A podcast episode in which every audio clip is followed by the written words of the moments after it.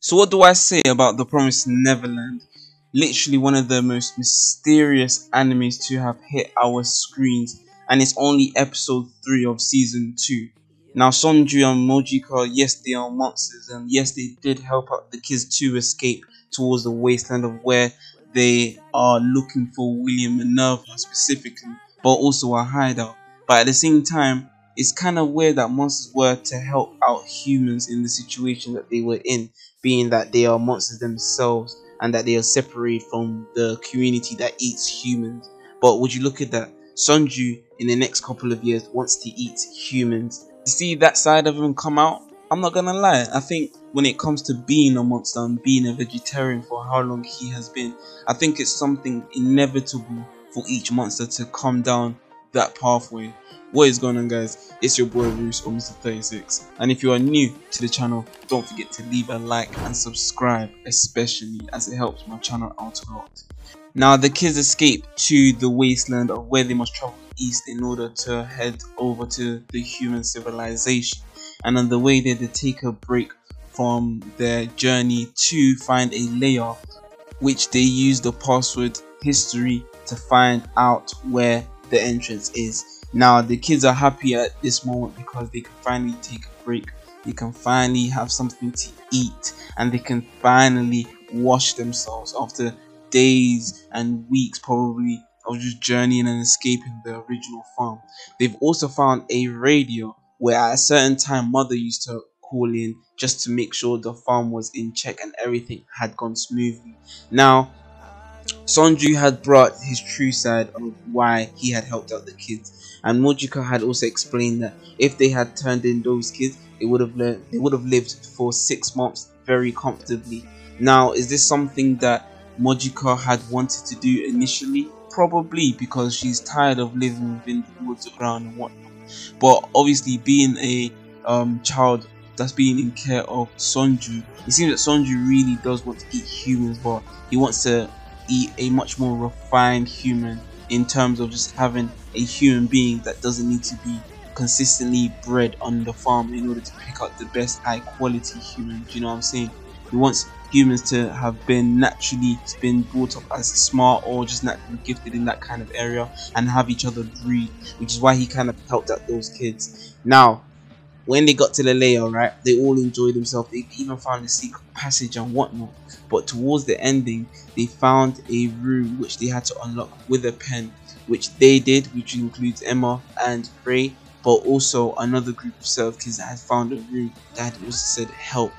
Now, what do I personally think that this layer is? I think this pers this layer is personally a front.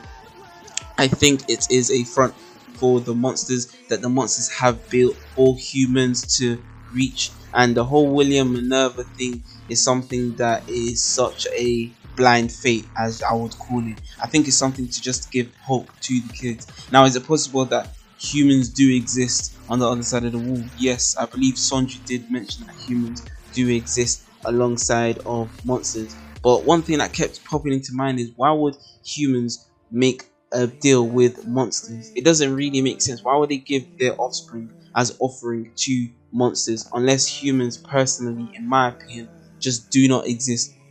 Now, Emma, Ray, the kids, they're all living happy. They've got a garden. They've got the necessities that helps them to reach out to other civilizations or to protect the base that they are in. And it just feels like everything is a bit too convenient. Now, Sonju meeting up with um, the kids as well as Mujika, I don't think that's something that's of convenience. I think that's just something of luck. But you have to understand that the next guidance that these kids have to take in is whatever Sonju or Mujika has taught them. And from building up the little trust that they have gotten from them, from those two monsters, it makes sense to why they would believe um, Sonju and Mujika and head towards east where they believe human civilization is. Now, Sonju also goes back on business in quotation marks and he meets up with the other pursuers of monsters who are happening to track down the kids to take them back to the farm or just have them individually for themselves for their own meals. And in my opinion, why would Sonju do that is because Sonju wants to make a deal in order to possibly protect Mujika and have a comfortable life for her. That was something that she wanted for herself comfortable life, which is why she mentioned that if we had turned in the kids in six months, we would have lived fine. But at the same time, he also wants his satisfaction of hunger to be satiated. What's the word? Satiated? Satisfied? Or whatever. But yeah, the Promised Neverland episode 3, they get a phone call from Mr. Minerva. How convenient that they know that he knows that they are there, don't you think?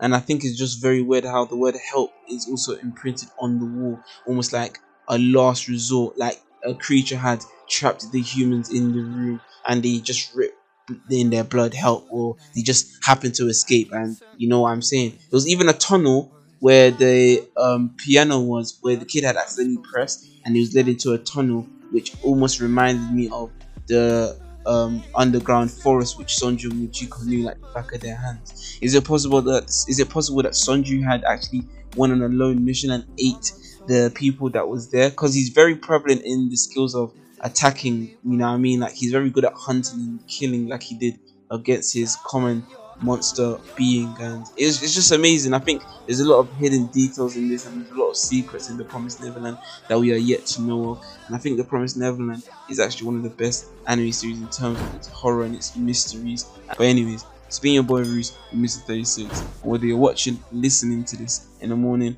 afternoon or evening hope you guys have a good day. Let me know what you guys think in the comment section below. I'm out. Peace